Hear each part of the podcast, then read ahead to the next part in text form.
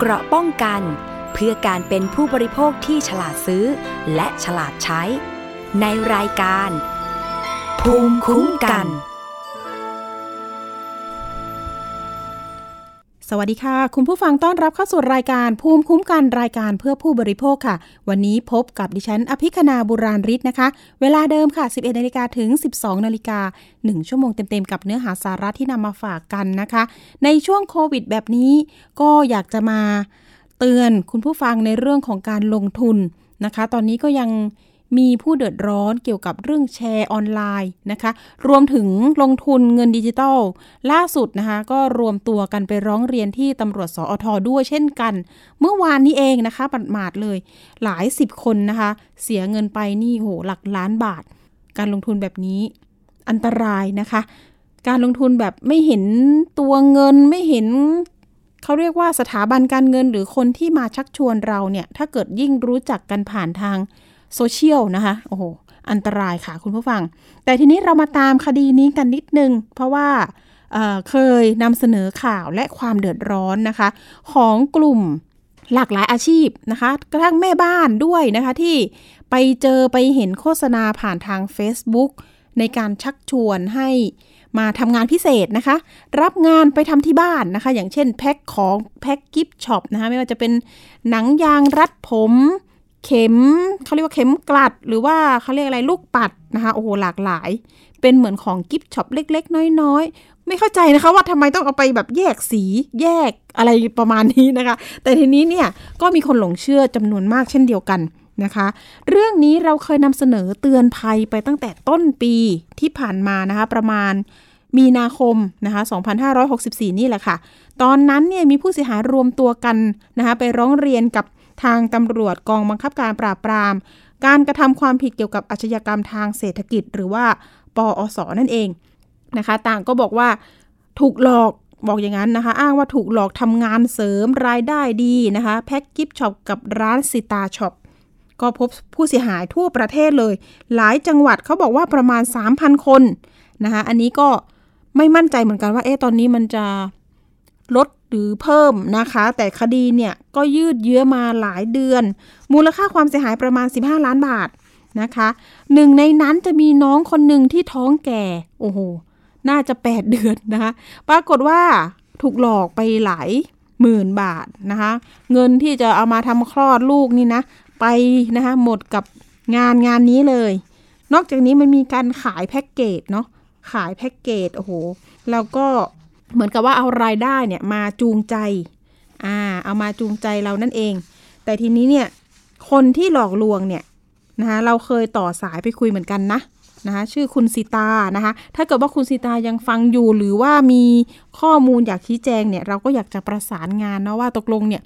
เขาอ้างว่าเขาไม่ได้หลอกเนาะทีนี้เนี่ยล่าสุดเลยเนี่ยนะคะตำรวจกองปราบปรามก็ไปจับกลุ่มนะคะ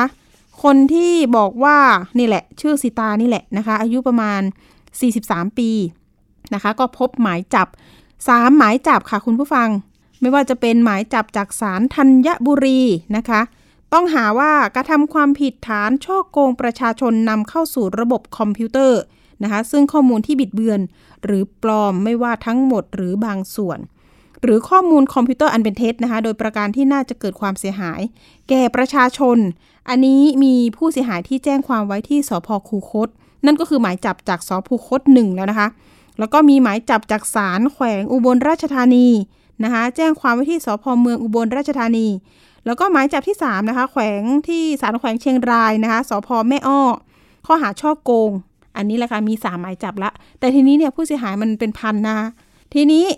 ณตอนนี้เลยนะคะเขาบอกว่าผู้ต้องหาเนี่ยตอนนี้ประกันตัวไปแล้วนะคะศาลศาลให้ประกันตัวว่าอย่างนั้น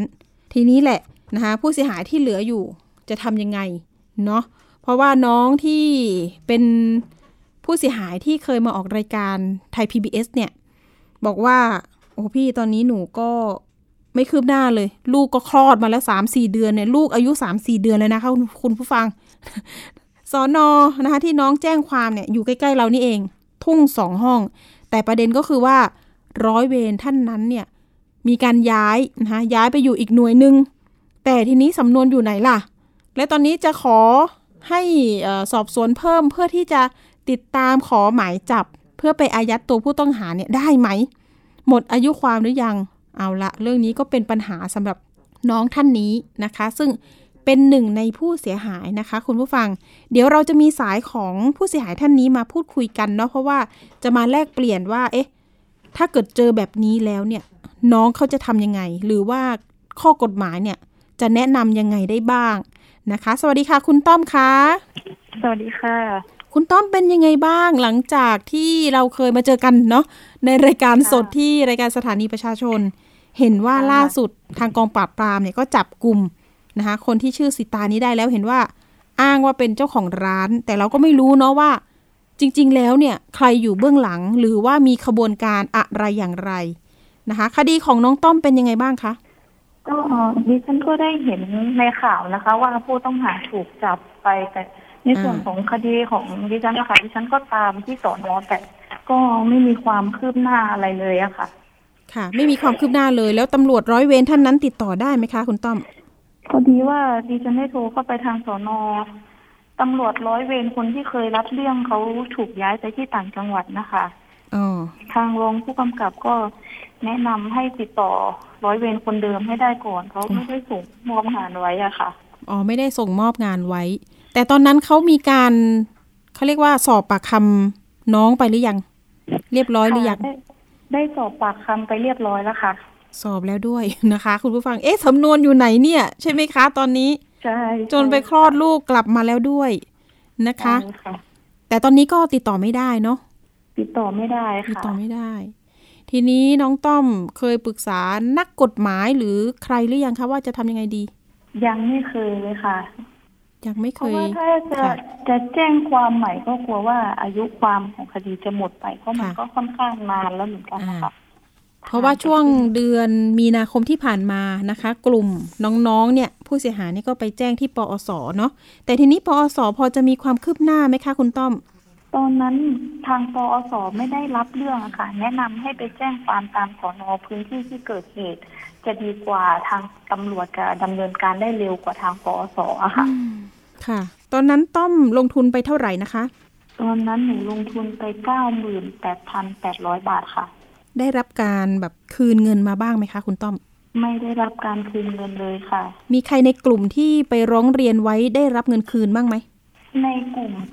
เท่าที่หนูทราบอะค่ะ เหมือนตอนนี้คดีอยู่ที่สอนอสพคูคตอันนี้ค่ะเหมือนจะได้รับเงินคืนนะคะอ๋อสพคูคตที่มีหมายจับมาแล้วเนี่ยนะคะ ใช่ใช่ค่ะค่ะผู้ต้องหากำลังไก่เกี่ยอยู่อะค่ะ อื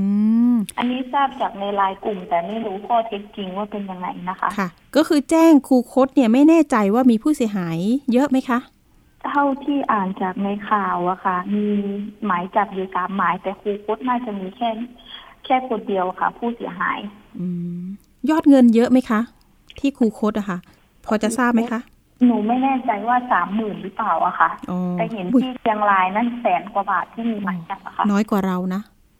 ถ้าสามหมื่นนะสาวที่ที่ครูโค้ดสามหมื่นบาทนะคะ ก็มีความคืบหน้าแล้วนะคะ เอาละค่ะ เรื่องนี้นะคะ เดี๋ยวเราประสานนะคะ ท่านอายการนรงศรีรสันนะคะ ท่านเป็นอายการพิเศษฝ่ายแผนช่วยเหลือทางกฎหมายสำนักงานคุ้มครองสิทธิ และช่วยเหลือทางกฎหมายแก่ประชาชนสำนักงานอายการสูงสุดนะคะ เดี๋ยวจะมาให้นะคะคำแนะนำนะคะกับน้องต้อมด้วย แล้วก็เป็นเคสตัวอย่างด้วยนะคะ วันนี้สวัสดีคุณ อายการนะคะ ท่านอายการนรงศิรสันสวัสดีค่ะ ครับ สวัสดีนะครับ สวัสดีคุณพิมแล้วก็สวัสดีท่านผู้ฟังด้วยครับค่ะจะเรียกคุณหรือท่านอายการดีนะคะ ขออนุญาตเรียกท่านอายการแล้วกันนะคะ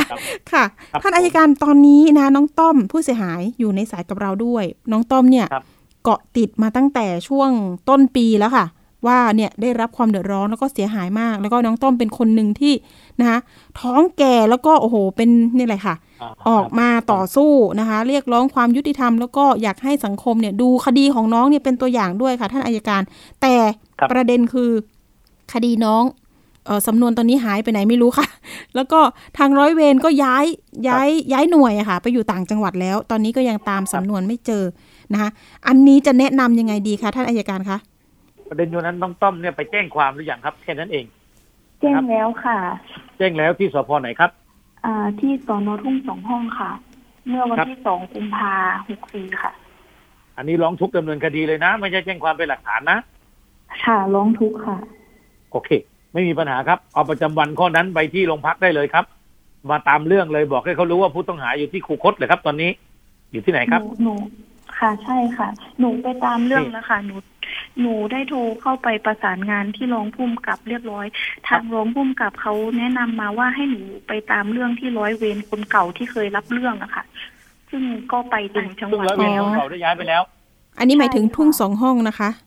ใช่ทุ่งร้อยสอเวรงขห้อองงเก่าได้ย้ายไปแล้วเหรือครับ ย้ายไปแล้วค่ะใช่ท่านอายย้การไปแล้วค่ะ อ๋อไม่ได้หรอกครับ ต้องไปตามที่ผู้กับทุ่งสองห้องกันเลยครับอ๋อนะครับอ๋อน้องๆต้องไปเองนะครับ ถ้าเกิดไปไม่ได้ก็ต้องไปที่กองกองบังคับการตำรวจนครบาลสองมที่อยู่ที่ดอนเมืองนะครับ นั่นคือผู้กำชาอืมถ้ายังไม่ได้ไปก็ต้องไปที่กองบัญชาการตำรวจนครบาลนะครับ จะต้องรู้แล้วว่าโรงพักหรือสำนวนมันต้องอยู่ที่โรงพักไปอยู่ที่กรอยเวรไม่ได้ แล้วเขาย้ายไปแล้วเนี่ยเขาก็ไม่มีอำนาจสอบสวนแล้วครับน้องป้อมน้องต้อมครับอ๋อครับค่ะนะน้องต้อมต้องไปที่ผู้กับทุ่งสองห้องนะครับ ไม่ต้องคุยกับใครแล้ว นะครับ ไปที่ผู้กับทุ่งสองห้องนะครับหนูไปมาแล้วเรียบร้อยค่ะหนูไปที่ภูมิกับทุ่งสองห้องมาแล้วค่ะ แต่ท่านแนะนำให้ไปตามเรื่องที่ร้อยเวรคนเดิมอะค่ะ เพราะเขาไม่ได้ส่งมอบงานไว้ให้ ไม่ได้ส่งมอบนนี้งาน้อนงต้อมน้องต้อมต้องตรงไปตรงมานะเพราะถ้าตอบอย่างนี้ออกวิทยุนี่ยุ่งเลยนะค่ะนะใช่ยุ่งเลยครับค่ะตอนนี้หนูตำรวจยุ่งเลยหนูถ้าน้องต้อมตอบอย่างนี้แล้วไป คือถ้าถ้าถ้าตำรวจไปตอบน้องต้อมอย่างนี้อะกระบวนการยุติธรรมยุ่งเลยนะนะครับหนูอัดเอาผเสีมยงแนะไว้นำด้น้วองยค่ะผมแนะนำท่านรองเป็นคนพูดเองค่ะ อ่าผมก็ไม่รู้เหมือนกันนะ อันนี้ท่านรองต้องรับผิดชอบเองถ้าพูดอย่างนี้อืมผมแนะนำน้องต้อมต่อนะครับ ถ้าวันนี้ทุ่งสองห้องตอบอย่างนี้นะ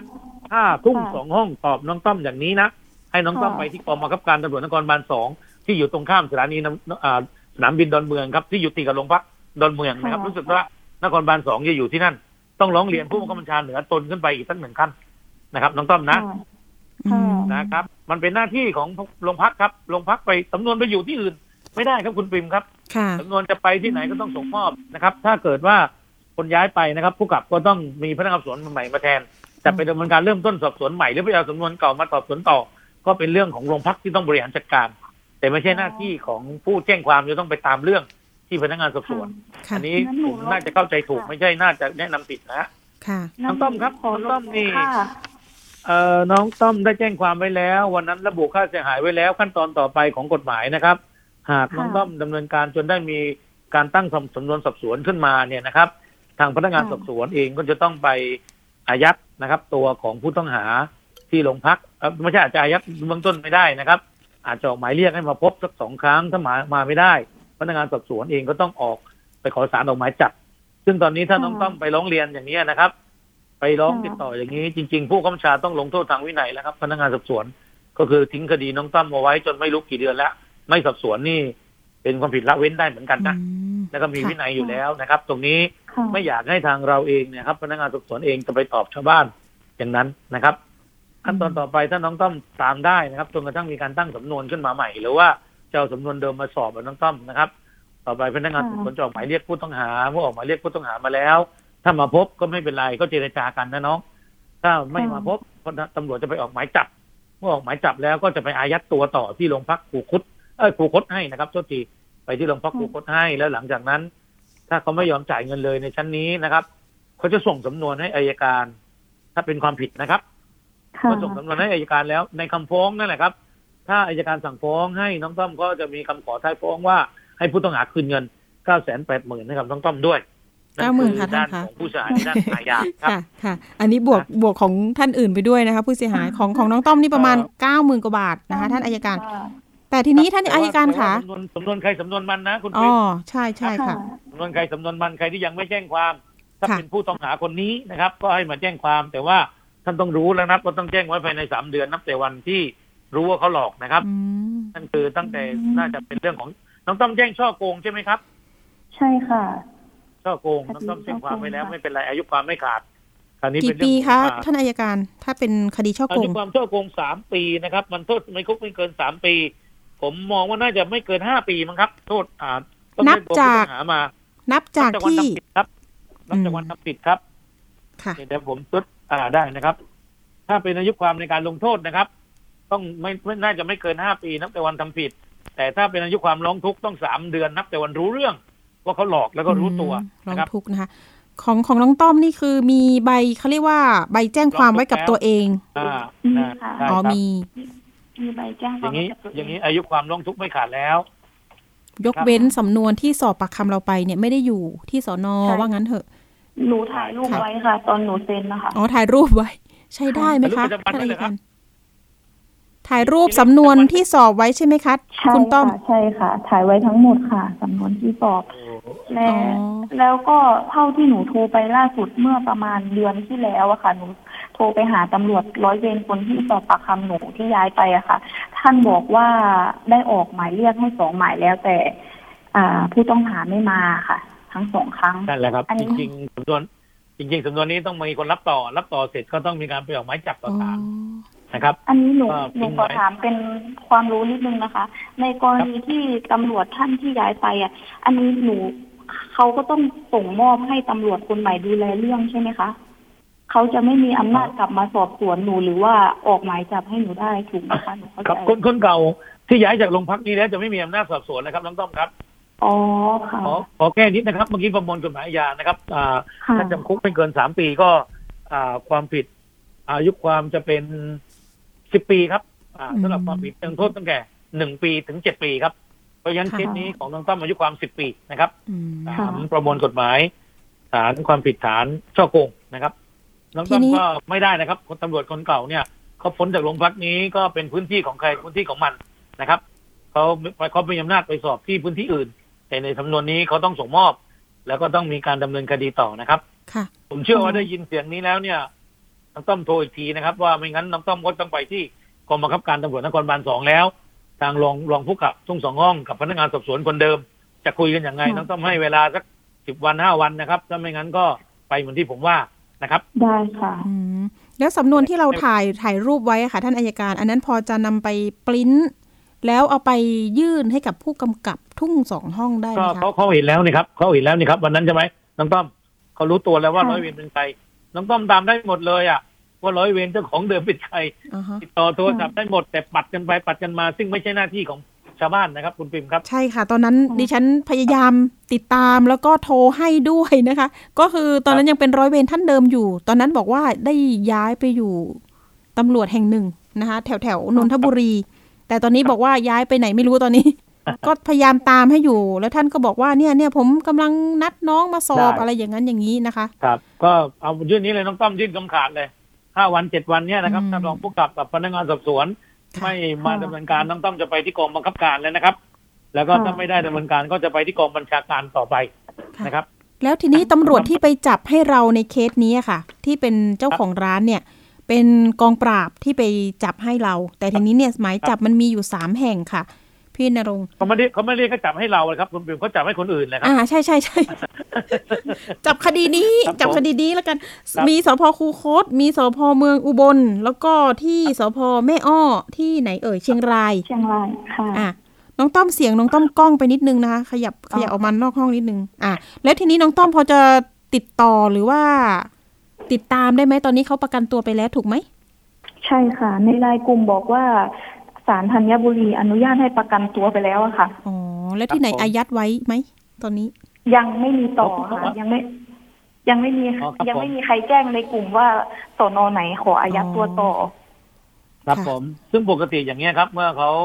ได้มีการรับตัวไว้แล้วปรากฏว่าหมายเนี่ยมันขึ้นโชว์ในระบบของสำนักงานตำรวจแห่งชาติเนี่ยเขาจะรู้เลยว่าคนไหนมีหมายอย่างไรนะครับ ผมเชื่อว่าเคสนี้เมื่อมีการประกันตัวออกไปเนี่ย น่าจะมีการอายัดตัวต่อที่ศาลค่ะนะครับห รือถ้าเกิดไม่งั้นเนี่ย พนักงานสอบสวนก็แจ้งให้โรงพักต่างๆ ทราบโรงพักต่างๆ ก็จะมาอายัดตัวตามใบประกันตัว เพราะเวลาประกันตัวนะครับ คุณปริมค่ะเขาจะต้องมารายงานตัวต่อศาลหกวันครั้งหกวันครั้งอย่างเงี้ยครับอืมถ้าเป็นช่อโกงนะค่ะศาลก็จะให้ผัดฟ้องไปหกวันหกวันหกวัน แล้วก็มารายงานตัววันไหนก็ได้ บางทีมารายงานตัววันไหนอีกโรงพักหนึ่งก็มายัดไป ก็ต้องไปประกันตัวที่โรงพักอื่นอีกอย่างเงี้ยนะครับอ๋อลำบากครับคนที่ไปหลอกคนอื่นอย่างเงี้ยครับจะคิดว่าหนีพ้นหรืออยู่สบายนะครับพอจับค่ะมาได้ก็เป็นอย่างเงี้ย นะครับอืมก็จะถูกประกันตัวไปเรื่อยๆ ต้องหาเงินมาเคลียร์กับผู้เสียหายซะไม่งั้นผู้เสียหายเขาก็ไม่ยอม ค่ะท่านอายการแล้วทีนี้เนี่ยการให้อ่าปากคำของผู้ต้องหาเนี่ยเขาบอกว่าเนี่ยให้การปฏิเสธ โดยให้การว่าไม่ได้โกงเงินกลุ่มผู้เสียหายแต่อย่างใด ตนแค่ครับติดปัญหาสถานการณ์โควิดครับ -19 ทำไมต้องทำเสียงแบบนี้นะคะก็อ้างโควิดอีกนะคะ อันนี้เราจะครับยังไงดี แนะนำยังไงดีก็ไม่คะเป็นไรครับ ผู้ต้องหาในคดีอาญาผู้ต้องหาจะให้การ หรือไม่ให้การอย่างไรก็ได้ค่ะคำให้การของผู้ต้องหาให้บันทึกไว้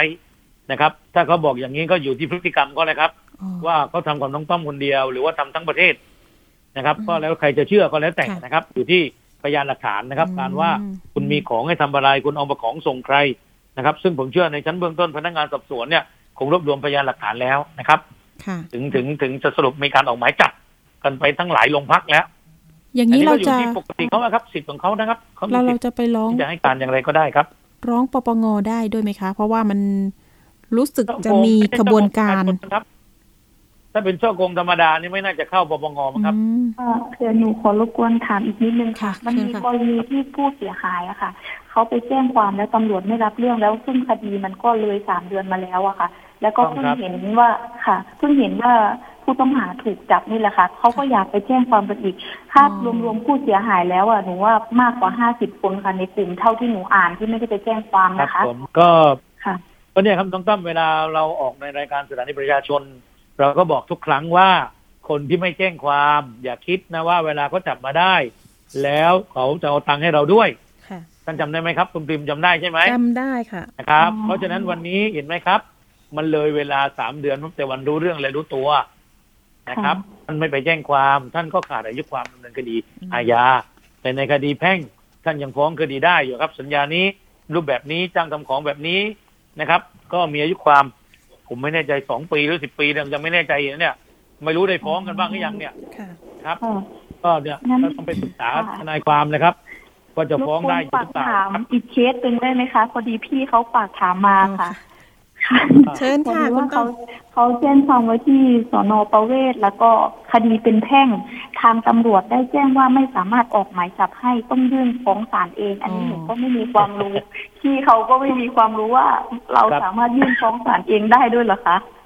ในคดีแพ่งก็ยื่นฟ้องศาลเองอยู่แล้วครับ เพราะว่าตำรวจเขาไม่รับทำแต่เคสอย่างนี้ก็เหมือนที่ผมบอกว่าพนักงานสอบสวนก็ต้องใช้ดุลพินิษว่าจะเป็นคดีอาญาหรือเป็นแพ่ง ในขณะที่โรงพักอีกห้าโรงพักสี่โรงพัก ที่เขาค่ะทำสำนวนได้ออกหมายจับได้เป็นคดีอาญาได้ แต่โรงพักท่านโรงพักเดียว บอกว่าเป็นแพ่ง อย่างนี้ท่านก็ต้องไปดุลพินิษของผู้กำกับชาของท่านแล้วล่ะนะครับ ว่าท่านจะเดินดำเนินการพวกกับเรื่องพวกนี้อย่างไรค่ะอันนี้เราไม่ได้เป็นตำรวจเลยนะต้องต้อมนะ เราก็พิจารณาไม่ได้ แต่ก็มันต้องต้องพูดมาประเด็นเนี้ยที่เป็นผู้เสียหายคนหนึ่งพูดแทนคนอีกหลายหลายๆคนว่าพนักงานสอบสวน แต่ละท้องที่มาตรฐานก็ไม่เป็นไปในทางเดียวกันอืมนะครับ คนคนอื่นห้าโรงพักก็ออกหมายจับกันแล้ว ตรงสองห้องก็รับแจ้งความเป็นอาญาแต่โรงพักท่านโรงพักเดียวบอกเป็นแพ่ง อย่างเงี้ยครับ นั่นก็คือต้องต้องไปดู คิดอย่างนี้ถ้าเกิดผู้เสียหายไปร้องเรียนเนาะยุ่งเลยครับอืมยุ่งเลยนะครับ เพราะฉะนั้นเสี่ยงนะครับ คนที่ทำหน้าที่พนักงานสอบสวนก็ต้องระมัดระวังนะครับอืมมีข้อมูลจะถามเพิ่มไหมคะ คุณต้อมหนูก็เป็นห่วงคนที่เขาไม่ได้แจ้งความนั่นแหละค่ะมีแต่โทรมาปรึกษาหนูหไม่นูเป็นก็ไรน้องต้อมไม่น้องสาต้อมเป็นมารถห่วงให้ตัวเองคำแนะนำได้ให้น้องต้อมเป็นน้องห่วงต้อมตัวเป็เอนงห่วงตัวเองอ่าเอาที่ผมบอกเนาะค่ะ โทรไปหาเจ้าของสำนวนนะครับค่ะโทรไปหารองผู้กับบอกสองท่านค่ะให้คุยกันอืมนะน้องต้อมให้เวลาสิบวันเจ็ดวันก็แล้วแต่นะครับเขาจับได้แล้วนะครับ ถ้าผู้ต้องหาหลุดไปอย่างไรเนี่ย น้องต้อมไม่ยอมแล้วละอย่างนี้ต้องยอมไม่ได้แล้วอืมนะครับ กับสองค่ะก็คือเมื่อให้เวลาตามนั้นแล้ว ยังไม่ดำเนินการ ขอน้องต้อมไปพบอ่าพบผู้บังคับบัญชาระดับเหนือของผู้ต้องหาอ่ากับพนักงานสอบสวนที่ผมพูดทั้งสองชั้นนี้ขึ้นไป ที่กองบังคับการตำรวจนครบาลสอง นะครับน้องต้อมค่ะนะได้เอาละค่ะเอาตัวเองก่อนน้องต้อมเอาตัวเองก่อนค่ะนะครับค่ะค่ะเป็นกำลังใจให้น้องต้อมด้วยนะคะ เดี๋ยวยังไงเราอาจจะปรึกษากันหลังไมาอีกทีนะคะ น้องต้อมนะคะค่ะอ่าโอเคขอบคุณมากเออีนิดนึงคุณปริมแถมค่ะนิดนึงน้องต้อมลองแนะนำดูเพิ่มนะครับว่าน้องต้อมลองดูว่าเพื่อนๆที่ยังไม่ได้เอ่อแจ้งความอยู่ในพื้นที่ไหนอย่างไรนะครับ ให้ค่ะเอาไปพบอัยการจังหวัด นะครับ ในพื้นที่นั้นๆก็ได้ครับโอ้ให้เขาหเชินูญลืมผู้ถามต้องอีกหาเรื่องมาหนึ่งหนูถามทันไหม ได้ค่ะได้ค่ะ เชิญค่ะ พอดีว่าหนูอะอ่าโทรไปปรึกษากองปราบที่เขาจับตัวสีตานั่นนะคะค่ะแล้วเขาแนะนำมาว่าในกรณีที่สอนอไม่ออกหมายจับให้ ให้ไปหาสอนอคูคตเพื่อขอเพิ่มปากคำอะไรสักอย่างเนี่ยแหละค่ะให้อ๋เป็อนครับคดีเพื่อไปดียวเป็นกันผู้เสียหายเพิ่มเติมครับ ใช่ได้หรือเปล่าเขาเขาจะได้ทำสำนวนเดียวกัน ผมไม่แน่ใจว่าอ่า ผู้ที่จะไปแจ้งความที่โคคตได้นั้นน่ะนะครับเขาเองเนี่ยถูกหลอกโอนเงินที่ไหนอย่างไร พนักงานสอบสวนโคคตเองเนี่ยเขาอาจจะพิจารณาเรื่องเขตอำนาจสอบสวนเขาก็ได้ แต่ถ้ากองปราบเนี่ยก็สอบได้ทั่วราชอาณาจักรครับ เพราะว่าเห็นมีน้องๆบอกชวนหนูไปเยอะแยะเลยอะค่ะครับมคือตอนนี้มันไปปัญหาเรื่องอายุความเลยน้องต้อม มันไม่เกี่ยวกับเรื่องท้องที่สอบเลยครับ ค่ะ มันจะเป็นปัญหาเรื่องอายุความเลยน้องต้อม ถ้าไปตั้งแต่นู้นตอนที่เขาบอกเราแรกๆอะโอเค มันก็มันก็พอรุ้นได้นะครับ ว่าค่ะครูคดรับแจ้งความไปแล้วนะครับ แล้วก็อาจจะส่งให้พื้นที่อื่นดำเนินการต่อ หรือเราอาจจะยวมในครูคดก็ได้ อยู่ที่พนักงานสอบสวนใช้ดุลพินิษนะครับ แต่ตอนนี้ไปแล้วครับ มันขาดอายุความไปหมดแล้วอืมค่ะแต่คดีแพ่งไม่ขาดนะน้องต้อมลองไปดูค่ะนะครับ ลองไปให้เขาพบอัยการในพื้นที่ที่เขาอยู่อะว่าเราได้ชื่อที่อยู่ผู้ต้องหาแล้วนะครับ ขอจากร้อยเวรมาว่าเขาอยู่ที่ไหนอย่างไร ให้อัยการลองเจรจาด้านแพ่งต่อนะครับอืม ค่ะค่ะ ได้ครับ ได้ค่ะน้องต้อม โอเคไหมคะน้องต้อม โอเคค่ะ ขอบคุณมากค่ะ น้องต้อมอ่าโอเคน้องต้อมนี่คือน้องที่มาร้องที่เราที่ไทยพีบีเอสป่ะครัใช่ค่ะใช่ นะที่ตอนนั้นที่ท้องที่ท้องแปดเดือนปะที่แปดขึ้วเก้าทีเดือนวยกันเนาะน้องต้อมค่ะ อ่า จำได้น้องต้อมจำได้ตอนนี้งลูกบอลูกสี่เดือนแล้วค่ะ ใช่ขนาดคดีบอกว่ายังไม่ไปไหนน้องอยู่ที่บ้าน อยากจะค่ะ หารายได้มาดูแลลูกนะตอนนั้นเนาะอืม แต่ย้ำว่าหลอกน้องเขาอีกนะครับค่ะ ใจร้ายมากนะครับ อ่าเอาละวันนี้โอเคครัก็บ เป็นกำลังใจให้น้องต้อมสู้ๆ เดี๋ยวยังไงตามต่อเนาะใช่ค่ะค่ะสวัสดีค่ะน้องขต้ออมบคุณมากมากๆค่ะค่ะ ท่านอายการนรงค์ยังอยู่กับเราต่อเรามีเรื่องอีกเรื่องหนึ่งนะคะ ที่อยากจะปรึกษาเนาะเพราะว่าล่าสุดเลยเนี่ย เป็นเรื่องของนะคะตำรวจไซเบอร์เขาก็ไปจับกลุ่มเนาะเกี่ยวกับเรื่องของอาคนที่ชักชวนออมเงินทางออนไลน์ ข่าวที่ออกไปนั้นน่ะ ก็คือเรื่องของเยาวชนหญิงนะม .6 เองนะอายุ 17 ปี ที่ไปก่อเหตุ ชิงทรัพย์ร้านทองในห้างนะคะที่จังหวัดนนทบุรี เกิดเหตุเมื่อช่วงวันที่ 12 กันยายนที่ผ่านมานะทีนี้เนี่ยการสอบสวนเนี่ยมันก็นะเกิดขึ้นขยายผลเกิดขึ้นว่าเอ๊ะทำไมน้องคนนี้เนี่ยถึงมาก่อเหตุแบบนี้กล้าจริง ๆ เลยในห้างสรรพสินค้านะคะบุกเดี่ยวเลยในการชิงทอง อายุ 17 ปีเองนะคะ ถามต้นสายปลายเหตุไปก็คือเรื่องของอะเอาเงินนี่แหละ ไปลงทุนออมเงินออนไลน์นะกับผู้หญิงคนหนึ่งนะคะ เอ๊ะโดนหลอกหรือเปล่านะคะ ถูกชักชวนแบบไหนนะคะ น้องก็บอกว่านะเจอแอปพลิเคชันอันหนึ่งที่ใช้ถ้อยคำชักชวนนะคะ บอกว่าแค่ฝากเงินไม่ต้องลงทุนทำอะไร ไม่มีความเสี่ยง ยิ่งออมมาก ยิ่งได้ดอกเบี้ย แล้วก็ผลตอบแทนมาก ด้วยอัตราดอกเบี้ยประมาณ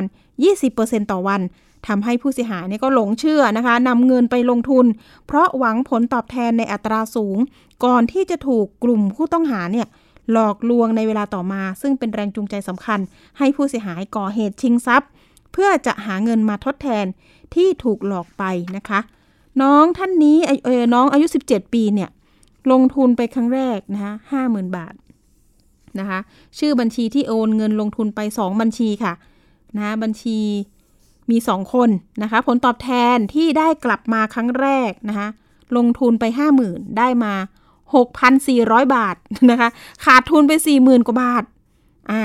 อันนี้แหละนะคะจึงเป็นเหตุผลที่เอ๊ะเอามาก่อเหตุเพื่อนำเงินเนี่ยไปใช้หนี้ที่ตัวเองเอาไปลงทุน แต่ทีนี้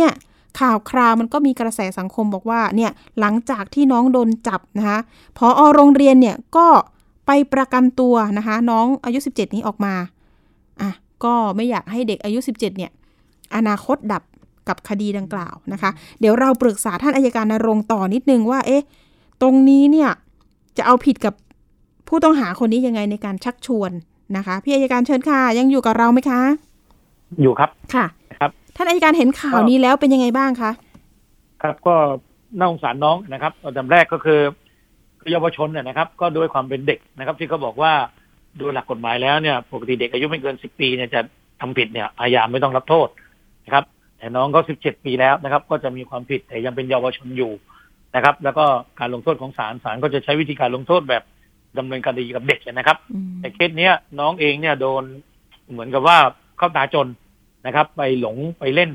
กิจกรรมในพวกเล่นแชร์หรือออมทรัพย์อย่างเงี้ยค่ะซึ่งเดี๋ยวนี้กิจกรรมอย่างเงี้ย พอเราเซิร์ชเข้าไปใน Facebook เฟซอะไรพวกนี้นะขึ้นเต็มไปหมดเลยครับใช่บ้านโน้นค่ะบ้านนี้บ้านนี้นะครับ แล้วเราหลายบ้านเงิเราเองเนี่ยนะครับค่ะไปลงทุนกับคนเหล่านี้ ซึ่งเราไม่รู้จักเลยอืมผมก็ไม่เข้าใจว่าคนที่เข้าไปร่วมกิจกรรมเหล่านี้ได้เนี่ยคิดอย่างไรนะครับ แล้วก็เห็นแก่เงินที่เขาโอนมาให้เราแค่ไม่กี่บาทนะครับ เพื่อที่จะล่อให้เราลงทุนเพิ่มอีก และเอาเงินของเราที่ลงไปเนี่ย ไปต่อหางเพื่อจะให้กับเงินรายใหม่อีก พอหมุนไปเรื่อยๆ แล้วเงินก็จะหมุนมาไม่ทันเนี่ย ก็จะไปบอกว่าขอชะลอนิดนึงคอมพิวเตอร์มีปัญหา ขอชะลอนิดนึงอืมกำลังปรับระบบใหม่ ขอไอ้พวกเนี้ยนะครับ มันก็เป็นการหลอกแบบเขาเรียกอะไรครับ แบบรูทีนอะนะครับแบบที่เราเห็นเราเจออยู่ แต่คนเราก็ไม่เข็ดไม่หลาบเพราะคุณปริม อาศัยว่าเฮ้ยเดี๋ยวเอาสักงวดนะแล้วเดี๋ยวค่อยถอน อีกสักงวดนะแล้วเดี๋ยวค่อยถอนค่ะแล้วก็จะเป็นอย่างนี้ยครับ แล้วพอยิ่งมากก็ไปเนี่ย มันก็จะถูกหลอกนะครับ เพราะฉะนั้นเราต้องให้มองว่าอย่าเชื่อนะครับ กับการเล่นแชร์ประเภทนี้นะครับ หรือการออมทรัพย์ประเภทนี้ไอ้แบบออมอย่างนี้ไม่เป็นไร ถ้าเป็นออมแชร์เนี่ยค่ะเป็นการชักชวนเล่นแชร์ก็จะมีความผิดตามพรบการเล่นแชร์2534มก็คือนายแชร์วงเดียวเนะครับ จะมีสมาชิกเล่นแชร์วงหนึ่งไม่เกิน 30 คน หรือวงเงินจะต้องเล่นไม่เกิน3 0 0แสนบาท เขาก็กลัวว่าจะหลอกกันเนี่ย แต่เคสนี้โอ้โหมือเดียวก็ห้าหมื่นแล้วนะครับ ไม่รู้เล่นกันกี่มือมนะครับ แล้วก็มีการโพสต์จนว่าได้เงินจริง ไม่รู้จริงหรือเท็จอยู่ในไลน์หรืออยู่ในกลุ่มที่เขาตั้งขึ้นมาค่ะนะครับ เราเตือนนะครับ เราเตือนตลอดทุกรายการที่เราจัดรายการกฎหมายว่าอย่าไปหลงเชื่ออืมนะครับ ส่วนในน้องของน้องเนี่ยครับ ตอนนี้ถ้าพนักงานสอบสวนตามได้นะครับ ก็จะเป็นความผิดฐานพรบนำเข้าเอาการนำเข้าคอมพิวเตอร์ ข้อมูลในเป็นเท็จในคอมพิวเตอร์นะครับ โดยทุจริตเพื่อให้บุคคลอื่นได้รับความเสียหายเนี่ย หลอกลวงแน่นอนเพราะการทำในคอมพิวเตอร์ถูกไหมครับค่ะถ้ามีการชักชวนกันในคอมพิวเตอร์สองก็คือฉ้อโกง หรือโกงฉ้อโกงประชาชน ถ้ามีการชักชวนทั่วไปนะครับ แต่ถ้าเป็นการเล่นแชร์เกินจำนวนจากการสอบสวนด้ามตามที่ผมบอกก็จะเป็นพรบการเล่นแชร์ด้วย จะมีความผิดด้วยครับคุณปริมครับ ค่ะโอ้โหก็หลายกระทงเหมือนกันนะคะใช่ครับอ่านะค แม่รับทีมนี่จริง ๆ แล้วเราเตือนบ่อยมาก แล้วก็อย่างที่บอกที่ท่านอายการบอกว่ามีบ้านหลายบ้านเหลือเกิน คดีที่ผ่านมาก็ยังไม่คืบหน้านะคะ ท่านอายการครับ ไม่มีไม่หนีไม่จ่ายค่ะ หมายถึงแม่ครับทีมผมอะค่ะ แต่อันนี้ก็แต่จริงๆแต่จริงๆที่เราฟังก็มีหลายทีมนะที่ที่โดนจับจนได้นะครับ ที่ว่าเล่นแชร์อืมแล้วไปอยู่จังหวัดอื่น แล้วก็ไปจับได้ที่โคราชแต่พวกนี้มันก็มีเหมือนกันนะครับค่ะผมค่ะว่าเดี๋ยวพอถึงเวลาแต่ละโรงพักออกหมายจับถึงเวลาจะใกล้ขาด สักปีสองปีจะใกล้ขาดเนี่ยเขาก็ตามจับจนได้เลยครับอืมนะครับ แต่ว่าเราเป็นผู้เสียหายกว่าจะได้เงินช้าใช่หรือถึค่ะงเวลานั้นมาแล้วได้เจ็ดตัว จับนะครับได้ก็จริงใช่ไหมครัคะบแต่แต่เรื่องเงินเนี่ย ไปอยู่ไหนยังไงต้องครับเนี่ยตามได้ถูกต้องช้า เขาก็รู้ด้วยคุณปริมว่าเขาค่ะรีบต้องจ่ายเงินทันที เอาไปฝากไว้ในบัญชีคนอื่นทันที ก็พวกนี้นะครับ ก็เหมือนที่ผมบอกว่าก็คือคือพวกเขาพวกเขาคือมิตรเราอย่างเงี้ยมิตรสาชีพนะครับ เขาเป็นมิตรอย่างเงี้ยครับเป็นขามิรู้ตรนะคะ รวมมิตรค่ะ ดูดทันทีเลยครับคุณปริมเงินบัญชีที่เขาให้บัญชีเรามาเนี่ยเขาดูดปั๊บทันทีเราโอนปั๊บเนี่ยอายัดยังไม่ทันเลยคุณปริมอางทำเงี้ยังไงดีเราจะแนะนำยังไงดี โอ้ไม่รู้จะเตือนยังไงแล้วอย่าครับไปเล่นยครับเนาะแน่นอนครับค่ะเราไปดูว่าอะไรที่มันได้ผลตอบแทนมากมายก่ายกอง เกินสถาบันการเงินที่เขากำหนดเนี่ยมันไม่มีจริงอืมถึงมันมีจริงมันก็เป็นจริงหลอกๆนะครับ หลอกเพื่อเราเนี่ยไปหาคนมาอีก ไปเพิ่มเงินมาอีก ได้ค่าตอบแทนสูง มีทองมีอะไรมาแจกเพิ่มคุณพิมพ์เห็นไหมครับ ถ้าคุณใช่ลงทุนใช่ห้าหมื่นเดือนนี้ ให้อยู่ทองหนึ่งหนึ่งสลึง โอ้รีบปามาเลยแล้วเป็นไงครับ ทองสลึงยังไม่ได้เลยห้าหมื่นก็หายงวดสุดท้ายอ๋อแล้วก็เขาทำนะครับเขาเขาเรียกอะไรบล็อกเราด้วย ติดต่อเลยไม่ได้หาตัวไม่เจอ แล้วก็อะไรครับเขาปิดบ้านใหม่คุณพิมพ์ปิดเลยอืมไปเปิดใหม่ครับ มีแบบเตือนมาโอ้โหนักต่อนักแล้วครับ นะเนี่ยคะครับคือเราก็เตือนแล้วเหนื่อยนะครับ เหนื่อยราเหนื่อยไปเลยไปนะคะ นักกฎหมายะของเราครับค่ะใช่อย่าไปทำเลยครับค่ะนะอย่างโทษของเคสนี้เนี่ยเห็นบอกว่าตำรวจบอกอะนะคะว่าโทษจำคุก5ปีถึง10ปีปรับ5แสนถึง1ล้านบาท หรือทั้งจำทั้งปรับว่าอย่างนั้น อันนี้คือกู้ยืมเงินที่เป็นการช่อโกงประชาชนอ๋อเรื่องจับแล้วก็เรื่องคดีก็เป็นแชร์ลูกโซ่ด้วยดีทั้งนั้นน่ะท่านท่านอายการครัคะบมันมีเอ่อสามีของผู้ต้องหาด้วยค่ะ ที่ครับ น่าจะก่อเหตุร่วมกัน แล้วก็ไปตรวจยึดอาวุธปืนได้ด้วย แล้วก็เครื่องกระสุนอีกส่วนหนึ่งนะคะ อันนี้มันจะมีความผิดเพิ่มเติมไปยังไงคะทำไมถึงมีปืนอะไรอย่างนี้อ๋อเอ่ออาวุธปืนเป็นเรื่องปกติครับคุณปริมถ้าเกิดว่าเรื่องอาวุธปืนเนี่ยบางทีคนเราเนี่ยมีอาวุธปืนกันได้ แต่ว่าอืมอาวุธปืนเหล่านั้นนะครับหนึ่งถ้าเป็นอาวุธปืนที่มีทะเบียนค่ะก็ครอบครองได้ไปขออนุญาตได้ แต่พกพาไม่ได้ต้องไปขอใบพกพาต่างหากอาวุธปืนนี้ถ้าเป็นอาวุธปืนเถื่อน อาวุธปืนที่ไม่มีหมายเลขทะเบียนก็จะเป็นความผิด ฐานมีอาวุธปืนไม่มีทะเบียนจำคุกหนึ่งปีถึงสิบปีคุณปิมอันนี้โทษหนักหน่อยนะครับอืมถ้ามีอาวุธปืนไม่มีทะเบียน และมีกระสุนปืนไม่อ่าที่ใช้อาวุธปืนชนิดนั้นด้วย ก็เป็นความผิดแยกต่างหากครับ อันนี้เป็นความผิดแยกต่างหากคำว่าสามีร่วมด้วยเราไม่แน่ใจว่าร่วมอย่างไรนะครับค่ะถ้าร่วมให้ใช้บัญชี ร่วมหลอกลวงอยู่ในกลุ่มด้วยก็อาจจะเป็นไปได้ โดนข้อหาเดียวกับภรรยานะครับ อย่างนี้เขามีสิทธิ์ประกันตัวใช่ไหมคะอันนี้ปก็ระดุลตัวพิเป็นินจเรื่อง สิทธิสิทธิขั้นพื้นฐานอยู่แล้วครับขั้นปริมค่ะถ้าพนักงานสอบสวนคัดค้านศาลก็มีโอกาสที่จะไม่ให้ประกัน เพราะว่าโทษเคยหลบหนีมาก่อน ตั้งแต่หมายจับถูกไหมครับอืมหนึ่งออกหมายเรียกแล้วไม่มาเขาออกหมายจับมาแล้วจนกระทั่งจับตัวได้ ถ้าพนักงานสอบสวนและผู้เสียหาย พนักงานสอบสวนกับผู้เสียหายมีสิทธินะพนักงานสอบอยากให้พนักงานสอบสวนแจ้งผู้เสียหายบ้างเวลาไปฝากขังอะนะครับ ว่าผู้เสียหายทั้งหมดเนี่ยจะค้านการประกันตัวหรือไม่ ถ้ามีคำคัดค้านของพนักงานสอบสวน ผู้เสียหายหรือพนักงานอัยการนะครับ ให้ศาลรับฟัง แล้วก็ใช้ดุลพินิษว่าจะให้ประกันหรือไม่ แต่ว่าการประกันตัวการขังบุคคลไว้นะครับ เป็นเรื่องของยกเว้นนะครับ การให้ประกันตัวนี่เป็นเรื่องหลักนะครับเพราะการจะเอาบุคคลมาขังไว้เนี่ยเป็นการจำกัดสิทธิ์ตามรัฐธรรมนูญให้ทำได้เท่าที่จำเป็นนะครับ เพื่อป้องกันไม่ให้เขาหลบหนีเท่านั้น ถ้าเขาวางหลักประกันเอาไว้ในราคาที่ศาลเชื่อได้ อย่างเช่นโทษนี้จำคุกไม่เกินสิบปีเขาวางไว้สองแสนขึ้นไปอย่างเงี้ยครับก็ตามประกันของศาลศาลก็ต้องให้ประกัน ถ้าเขาไม่มีพฤติการหลบหนีใด ๆ ที่ศาลเชื่อว่า เอ้ยครั้งนี้เขาวางเงินเยอะนะเขาอาจจะไม่หลบหนีก็ได้ แต่ถ้าศาลมองว่าโอ้โหเจ้าหนี้หลายคนอะ คนหนึ่งโทษถึงห้าปีถึงสิบปีอะอย่างน้อยก็เป็นสิบคนแล้วตอนนี้โทษนี้หนักอะปล่อยไปหลบหนีแน่นอนศาลเกรงว่าจะหลบหนีศาลก็อาจจะไม่ให้ประกันครับคุณปิ่นอันนี้อยู่ที่ดุลพินิษเป็นเรื่องๆไปครับค่ะอะคำถามท้ายสุดเลยค่ะ เป็นเรื่องของกระแส กระแสที่บอกว่า เนี่ยเคสตัวอย่างเลยนะ เด็กอายุแค่ 17 ปี แต่มาทำแบบนี้ แล้วทีนี้ได้รับการ เนี่ยพออโรงเรียนมาอบอุ้มนะคะประกันตัวไป อันนี้ถ้าเกิดเยาวชนดูเนี่ยจะเป็นการส่งเสริมไหม หรือทำผิดแล้วก็นะได้รับการแบบประมาณนี้อะไรเงี้ยพี่นรงค์จะแนะนำยังไงกับเยาวชนอันนี้ตอนนี้ต้องยังไงบ้าง ครับ อันนี้ต้องให้เข้าใจอ่าในสิทธิของเด็กด้วยนะครับ เพราะว่าเราก็ต้องเข้าใจด้วยว่าในกระบวนการยุติธรรมนั้นนะครับอ่าเด็กอายุไม่เกิน 18 ปี ถ้ามีทำผิดนะครับ ศาลอาจจะลงโทษนะครับ แล้วก็ใช้วิธีการสำหรับเด็กอยู่แล้วอืมนะครับ ในกรณีค่ะของเด็กอายุไม่เกิน 17 ปีเนี่ยนะครับ หลักก็คือเราต้องขอประกันตัวเนี่ยศาลเยาวชนหรือสถานพินิษอะไรพวกเนี้ยจะอนุญาตให้ประกันตัวอยู่แล้ว เพราะไม่อยากเอาเด็กไปคุมขังไว้นะครับ นอกจากจะมีเหตุจำเป็นอย่างอื่นนะครับ เพื่อการดัดนิสัยเพื่อการเยียวยาเพื่อการฟื้นฟูอะไรอย่างเงี้ยนะครับ การที่ไปดูแลเด็กนะครับ ผู้อำนวยการในฐานะที่เป็นเจ้าเอ่อเขาเรียกว่าเจ้าหน้าที่คุ้มครองเด็กค่ะ นะครับผู้อำนวยการโรงเรียนต่างๆ หรือผู้ที่อยู่ในความดูเด็กอยู่ในความดูแล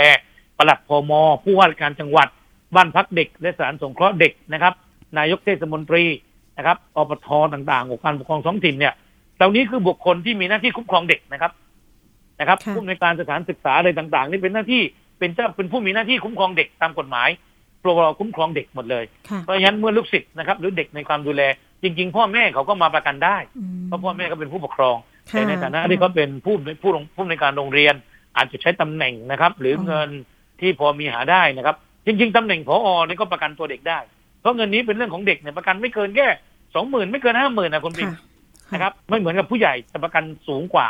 นะครับ เพราะฉะนั้นเคสนี้ก็เป็นเรื่องที่ผู้ปกครองผู้ใช้อำนาจปกครอง หรือครูบาอาจารย์เนี่ยนะที่เป็นเจ้าพนักงานคุ้มครองเด็กเนี่ยเข้ามาดูแลเด็ก เด็กที่ทำผิดเนี่ยต้องได้รับการคุ้มครองสวัสดิภาพ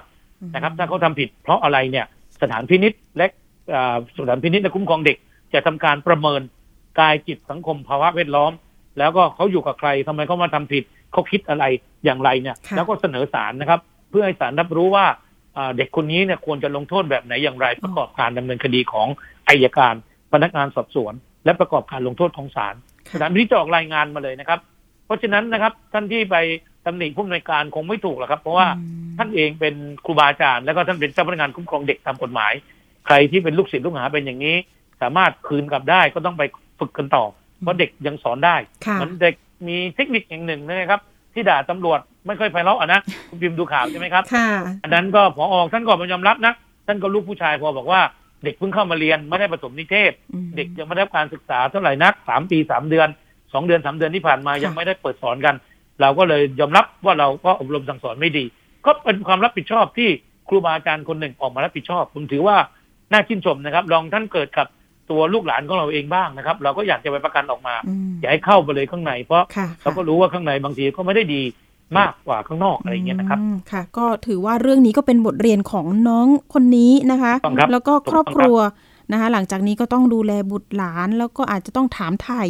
เนาะว่ามีปัญหาอะไรอย่างไรนะคะ วันนี้ก็ได้ข้อกฎหมายหลากหลาย แล้วก็เป็นประโยชน์มาก ๆ เลยนะคะ ขอบคุณท่านอายการนรงค์ศิรสารมาก ๆ เลยนะคะอายการพิเศษฝ่ายแผนช่วยเหลือทางกฎหมายสำนักงานคุ้มครองสิทธิ และช่วยเหลือทางกฎหมายแก่ประชาชนสำนักงานอายการสูงสุด วันนี้ขอบคุณมาก ๆ เลยนะคะ ขอบคุณครับ ค่ะสสวัสดีครับวัสดีค่ะ ฝากไว้นะคะ บุตรหลานของเราเราต้องดูแลนะคะ เป็นหูเป็นตาช่วยกันนะคะ คนในครอบครัว เอาละช่วงต่อไปนะคะ ช่วงคิดก่อนเชื่อกับดรแก้วกังสดานอัมภัยนักพิษวิทยา และคุณชนาทิพย์ไพรพงศ์วันนี้นะคะ มีเรื่องดีๆมาฝากนั่นก็คือ วัคซีนสู้โควิด -19 ที่ฉีดไม่เจ็บ เพราะไม่ต้องใช้เข็มปักแขนนะคะ ไปติดตามค่ะ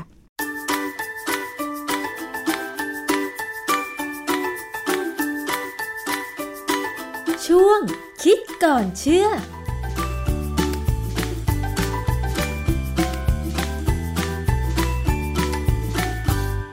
พบกันในช่วงคิดก่อนเชื่อกับ ดรแก้วกังสดานนภัย นักพิษวิทยากับดิฉันชนาทิพไพรพงศ์ค่ะ วันนี้เรามาคุยเกี่ยวกับเรื่องของวัคซีนป้องกันโควิด -19 กันอีกครั้งหนึ่งนะคะ ซึ่งตอนนี้มีวัคซีนแบบฉีดเข้ากล้ามเนื้อที่แขนใช่ไหมคะ แต่ว่าบางคนก็บอกว่ารู้สึกกลัวรู้สึกเจ็บ แล้วก็อาจจะมีอาการหลังจากฉีดวัคซีนก็คืออาจจะยกแขนไม่ขึ้น เพราะว่ารู้สึกเจ็บอะไรอย่างเงี้ยนะคะ แต่ว่ามันจะมีงานวิจัยอะไรใหม่ๆไหมเกี่ยวกับการฉีดวัคซีนหรือรับวัคซีนโควิด -19 แบบที่ไม่ต้องใช้เข็มปักที่แขนอ่าลองไปฟังกันนะคะ อาจารย์แก้วคะมีงานวิจัยอะไรเกี่ยวกับเรื่องนี้มาเพิ่มเติมอีกไหมคะ คือความจริงมันจะว่าเป็นงานวิจัยก็ไม่เชิงอะนะมันเป็นบทความในวารสารเนเจอร์ซึ่งเรื่องเนี้ยมันเป็นเรื่องที่หนังสือพิมพ์ในบ้านเราเนี่ยก็ตีพิมพ์ไปแล้วพอสมควรนะฮะแล้วคนก็มองผ่านๆเพราะว่าเป็นบทความที่เขาเกี่ยวกับวัคซีนที่มาจากอินเดียค่ะนะบทความชื่อ India's DNA COVID vaccine is a first more are coming ก็คือบอกง่ายๆว่าเนี่ยจะมีวัคซีนที่เป็น DNA วัคซีนป้องกันโควิด มาจากอินเดียนะค่ะอันเนี้ยตีพิมพ์ในวารสาร Nature เมื่อวันที่ 9 กันยายน 2021 เขาให้ข้อมูลว่าเอ่อเมื่อวันที่ 23 สิงหาคม 2021 กระทรวงสาธารณสุขของอินเดีย ได้อนุมัติการใช้ฉุกเฉิน แก่วัคซีนสู้โควิด -19 ชื่อไซคอฟดีนะไซคอฟดี ตัว ZYCOV-D นะฮะซึ่งผลิตโดยบริษัทชื่อ Zydus Cadila เขาเสนอด้วยซ้ำว่าฉีดให้กับคนตั้งแต่อายุ 12 ปีขึ้นไปเลยค่ะได้หมายถึงเด็กนักเรียนเลยนะ แล้วเขาก็มีการศึกษาว่าวัคซีน ZyCoV-D เนี่ยเป็นวัคซีนที่เราเรียกว่าเป็น plasmid DNA วัคซีน เป็นวัคซีน DNA แบบแรก ของโลกเลยที่มีการสู้กับ SARS-CoV-2ได้ คือ DNA วัคซีนเนี่ยมีการพัฒนามานานพอสมควรแล้วอะนะ แต่ว่าที่จะใช้กับคนเนี่ยยังไม่มีค่ะเคยมีการใช้กับม้าป้องกันโรคเอ่อ West Nile virus West Nile virus เนี่ยมันนำด้วยยุงไปกัดม้าแล้วม้าก็มีอาการเกี่ยวกับกล้ามเนื้ออะไรเนี่ยไม่ดีนะฮะค่ะเขาก็มีการทำ DNA วัคซีนไปฉีดให้อือฮึแต่สำหรับคนเนี่ยยังไม่มีมเอ่อ ประสิทธิภาพของ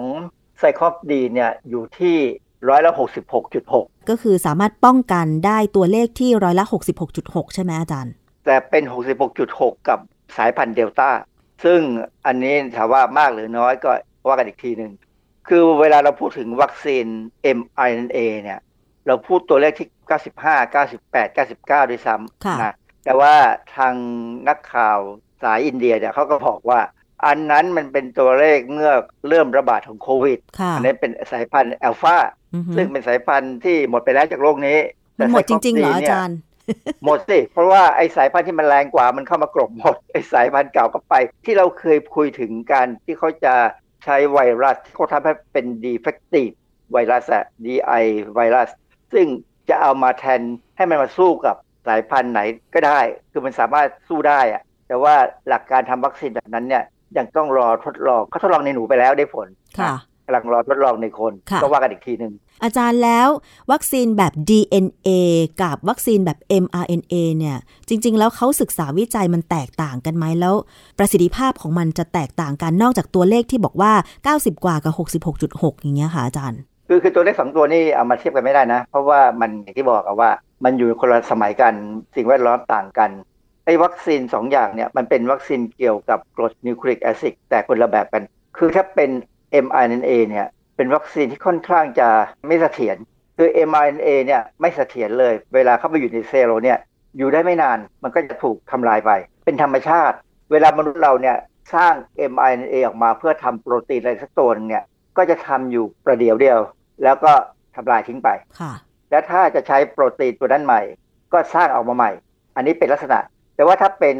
ไอ้วัคซีน DNA หรือว่าเป็น DNA ที่เราเอามาทำเป็นวัคซีนแล้วเราฉีดเข้าไปเนี่ยมันค่อนข้างจะเสถียรกว่า ยังไงนฮคะ DNA นี่หมายถึงว่าเขาเอา DNA ของไวรัสเนี่ยเหรอคะมาทำไม่ใช่เขาทำสังเคราะห์ DNA ขึ้นมา อันนี้เป็น DNA สังเคราะห์ค่ะนะเป็น DNA ที่สังเคราะห์แล้วมีสองสายพันธุ์กัน คือ DNA เนี่ยโดยธรรมชาติในสิ่งมีชีวิตเนี่ยจะอยู่สองสายพันธุ์กันอยู่ แล้วมีสายหนึ่งที่ทำงาน กับอีกสายหนึ่งคอยประคองอยู่ เป็น complementary strand คือประคองให้สายที่ทำงานเนี่ยค่ะอยู่ได้นะฮะเขาสังเคราะห์ DNA ขึ้นมา เป็น DNA ที่มีรหัสพันธุกรรมที่เมื่อมันสร้าง mRNA ออกมา mRNA นั้นจะถูกแปลรหัสไปเป็นหนามโปรตีนของ SARS-CoV-2 มันคล้ายๆกับ mRNA วัคซีนนั่นแหละ แต่ว่ามันต้องไปสร้าง mRNA ก่อนในร่างกายของเรานะซึ่งเขาบอกว่าการที่ร่างกายเราสร้างเองเนี่ย มันดีกว่าเอาของข้างนอกใส่เข้าไป อันนี้ก็ต้องฟังหูไปหูนะว่า มันจริงไม่จริง แต่ว่าอันหนึ่งที่พูดได้คือเซลล์เรารู้จัก mRNA ตัวนี้ตัวที่ DNA เนี่ยมันถอดออกมาให้ เพราะฉะนั้นเราก็จะค่อนข้างจะไม่ต่อต้านมันเท่าไหร่ค่ะทีนี้ถามว่าทำยังไงถึงจะได้วัคซีนแบบนี้ เขาจะสังเคราะห์ DNA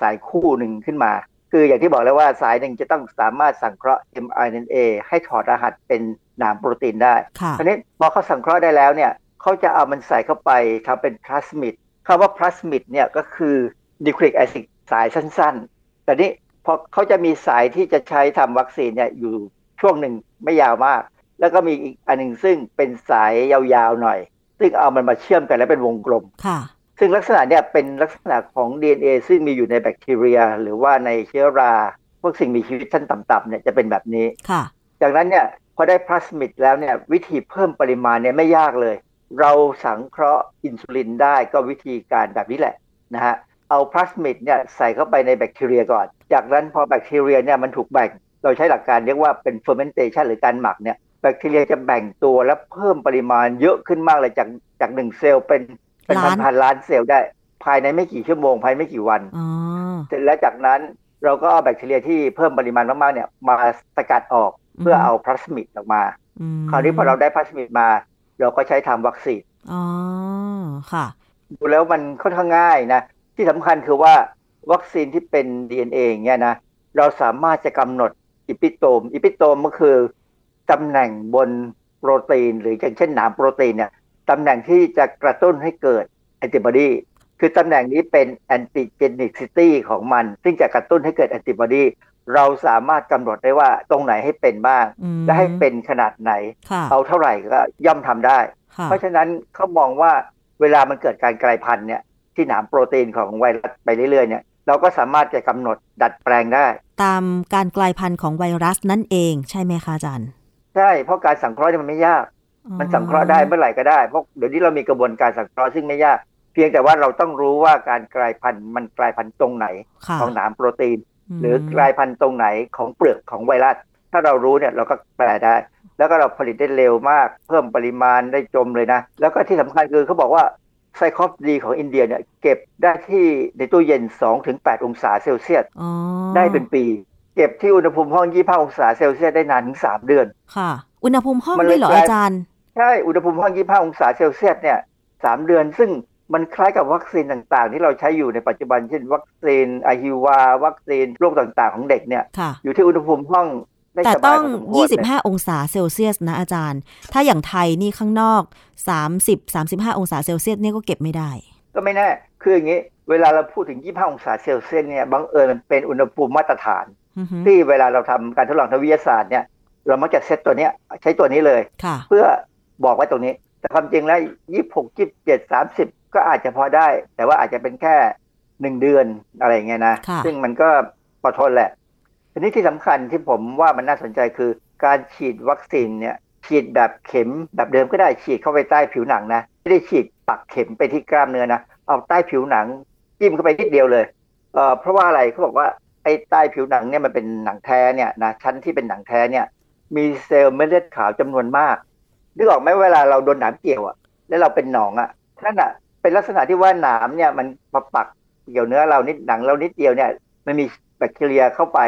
เราจะมีเซลล์เม็ดเลือดขาวเนี่ยเข้ามาช่วยกันต่อสู้ค่ะจนเป็นหนอง การเป็นหนองนั่นคือการต่อสู้ ซึ่งจบแล้วก็เป็นหนองแค่นั้นค่ะเองแล้วก็บ่งหนองออก เพราะฉะนั้นการฉีดวัคซีนใต้ผิวหนังเนี่ยเขาบอกว่าดีกว่าฉีดเข้ากล้ามเนื้อเหรอ และที่สำคัญคือ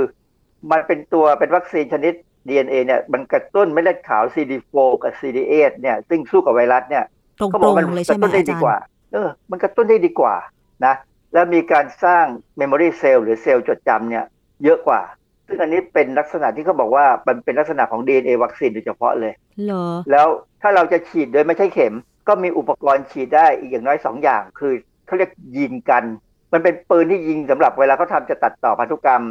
สิ่งมีชีวิตสมัยโบราณเนี่ยเขาใช้ยิงกันอ๋อยิงกันนี่ตัวที่จะถูกยิงเข้าไปเนี่ยต้องเอาไป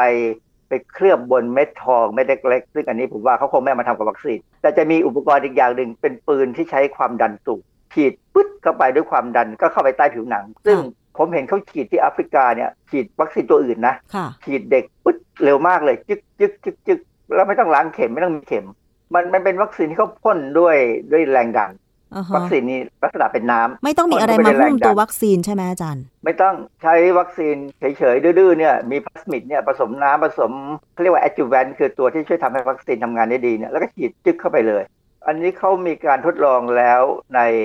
คนอินเดียนะ ซึ่งรวมถึงเด็กนักเรียนด้วยเออค่ะเขาบอกว่า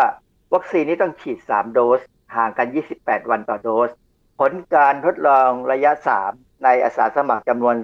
28,000 คน ในจำนวนนี้นะมีเด็กอายุ 12ถึง18 อยู่พันคน พบว่าปลอดภัยดี เราตอนนี้บ้านเรานี่กำลังทดทดลองวัคซีนจากเมืองจีนในเด็กอยู่ ในลักษณะการทดลองแบบเดียวกันเนี่ยคือเป็นการทดลองดูความปลอดภัย ซึ่งคนที่จะเข้าไปถูกฉีดเนี่ยต้องเซ็นยินยอม เพราะเป็นงานวิจัยอะไรเงี้ยนะค่ะอาจารย์ เพราะฉะนั้นเนี่ยข้อดีของวัคซีนแบบ DNA ที่ผลิตโดยอินเดีย ก็ดูแล้วเหมือนจะมีข้อดีหลาย ๆ ข้อ โดยเฉพาะเรื่องของการฉีดใต้ผิวหนัง อาจารย์มันจะเหมือนกับการสะกิดเวลาเราไปทำเสริมความงามไหมอย่างเช่นโบท็อกซ์โบท็อกซ์ใช่ แล้วก็อืมมันจะมีพวกสะกิดพวกวิตามินอะไรอย่างเงี้ย มันคล้ายๆ อย่างนั้นไหมอาจารย์ เวลาสะกิดไปเข็มจะเล็กๆ แต่ว่ามันก็จะมีจุดที่เลือดออกนิดหน่อย อย่างนี้ไหมคะอาจารย์ อืมเข้าใจว่ามันเข้าไปไม่ถึงจุดที่จะมีการต่อสู้ของเม็ดเลือดขาวนะเพ ราะถ้ามีเนี่ยมันต้องมีอาการเป็นหนองแน่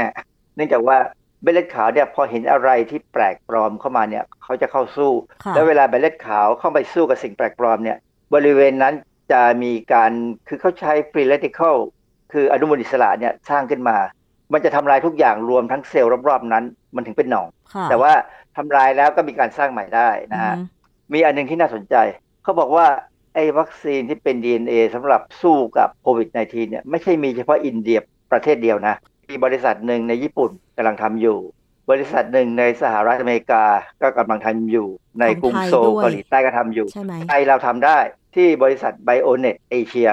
ผมอ่านดูข้อมูลในของเว็บไซต์บริษัทเนี่ยนะเขาได้รับความร่วมมือจากฝรั่งเศส เทคโนโลยีการใช้ DNA เนี่ยมันค่อนข้างจะสูงพอสมควรที่ว่าจะต้องทำพลาสมิดทำอะไรเนี่ย ถามว่าบ้านเราทำได้ไหมผมคิดว่าเราทำได้ แล้วมีคนที่ไปเรียนมาก็ค่ะทำได้ แต่มันจะต้องมีเทคนิคบางอย่าง ซึ่งอาจจะต้องรับได้รับการถ่ายทอดมาเออถ่ายทอดมาเพื่อที่จะทำให้มันแม่นขึ้น อย่างตอนนี้อย่างเรามีวัคซีนของของจุฬาเนี่ยของใบยาเนี่ย อันนั้นก็เป็นลักษณะที่ถ่ายทอดเทคโนโลยีมา แล้วเรามีคนที่ไปเรียนมาแล้วก็ทำได้ ของใบยานี่จะเป็น protein subunit ซึ่งก็ไม่รู้ว่าจะออกมาได้ถึงตอนไหน แล้วก็จะมีการทดลองยังไง ความจริงการที่มันเป็น protein subunit เนี่ย จะฉีดจริง ๆ ก็ฉีดได้ด้วยปืนยิงที่แบบไม่ต้องใช้เข็มก็น่าจะพอทำได้นะค่ะ แล้วตอนนี้ขนาดวัคซีนธรรมดา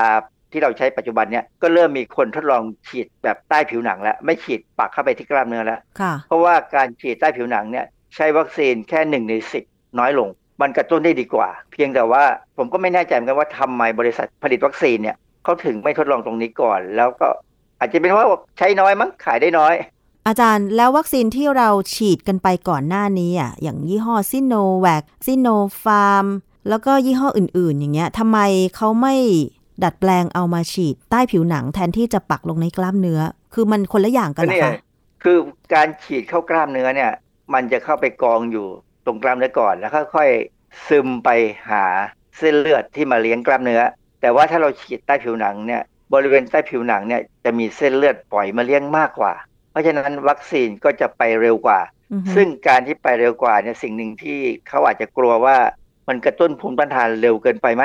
มีข้อมูลอันหนึ่งนะที่ฟังแล้วน่าสนใจดีเขาบอกว่าคนที่ติดเชื้อแล้วจนมีปัญหาที่ปอดที่เป็นฝ้าอะไรเนี่ยนะไม่ใช่เป็นเพราะเชื้อโรคนะเป็นเพราะเราพยายามสร้างภูมิต้านทานโดยมีไซโตไคน์อะมาเยอะมากเกินไปอืมและไซโตไคน์เนี่ยเราก็เป็นที่รู้ว่ามันกระตุ้นการสร้างอนุมูลอิสระ ซึ่งทำลายเซลล์ค่ะเพราะฉะนั้นเนี่ยเซลล์ตรงนั้นก็เสียอะไรแบบเนี้ยนะค่ะก็ดังนั้นเนี่ยเวลาคนที่มีปัญหาที่ปอดเป็นฝ้าแล้วเนี่ยเขาจะใช้เซียรอยด์เพื่อหยุดยั้งการสร้างไซโตไคน์ถ้าหยุดทันก็ไม่เป็นไรค่ะแต่ว่าคนที่โดนลงปอดไปแล้วแล้วเนี่ยมีปัญหาทางใช้สเซียรอยด์เนี่ยอาจจะมีปัญหาลองโควิดอะไรก็ตาม เพราะว่าอะไรเนื้อปอดเขาบางทีมันสร้างคืนไม่ได้เหมือนเดิม อืมค่ะ เพราะฉะนั้นข้อด้อยของวัคซีนแบบ DNA ตรงนี้มีเรื่องอะไรบ้างคะอาจารย์ เขากังวลว่าคือความที่มันก็เหมือนกับ mRNA หรือว่า viral vector นะ คือมันจะมีการสร้างเฉพาะโปรตีนที่เป็นแอนติเจน ที่กระตุ้นแอนติบอดีได้ โปรตีนนั่นคือหนามโปรตีน เพราะฉะนั้นมันก็มีการสร้างแอนติบอดีได้จำนวนชนิดน้อยกว่า น้อยกว่าเชื้อตายอ๋อหรือเชื้อเป็นค่ะ ผมถึงบอกไปว่าวัคซีนเชื้อตายเนี่ยมันน่าจะดีที่สุดเพียงแต่ว่าที่มันมีปัญหาเราได้ยินอยู่ตลอดเวลา ผมไม่แน่ใจในกระบวนการผลิต ว่าผลิตแล้วดีเหมือนอย่างที่ควรจะเป็น หรือมันทำได้แค่นี้เอง คือคือดูเทคโนโลยีที่เขาทำเนี่ยเขาก็ใช้สารเคมีในการผลิตที่ค่อนข้างจะทันสมัยอยู่นะค่ะที่บริษัทก็อธิบายอะแต่ทำไมมันออกมาแล้วมันกระตุ้นได้ไม่ค่อยดี แล้วผมก็ไม่เข้าใจว่าทำไมเขาไม่พูดถึงข้อมูลว่ามันกระตุ้น T เซลล์ขึ้นมาได้ดีขนาดไหน หรือ Memory T เซลล์เป็นแบบไหน คือถ้ามีข้อมูลออกมาเนี่ยเราก็จะสบายใจขึ้น แต่นี่เงียบมีแต่ antibody antibody ซึ่ง ในขณะที่วัคซีนที่เป็น DNA วัคซีนของอินเดียเนี่ยเขาพูดเลย กระตุ้น T เซลล์ดีมากค่ะ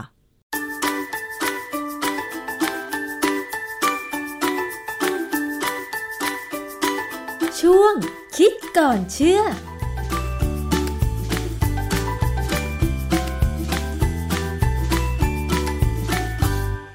ค่ะ ขอบคุณสำหรับข้อมูลจากดรแก้วของเรานะคะ เช่นเคยนะคะ แล้วก็สัปดาห์หน้ามาเจอกันสำหรับวันนี้นะคะ หมดเวลาสำหรับอภิคณาบุราริศแล้วนะคะ เจอกันวันพุธหน้าเวลาเดิมวันนี้ สวัสดีค่ะ ติดตามรายการได้ที่ www.thaipbspodcast.com แอปพลิเคชัน Thai PBS Podcast หรือฟังผ่านแอปพลิเคชัน Podcast ของ iOS Google Podcast Android Podbean SoundCloud และ Spotify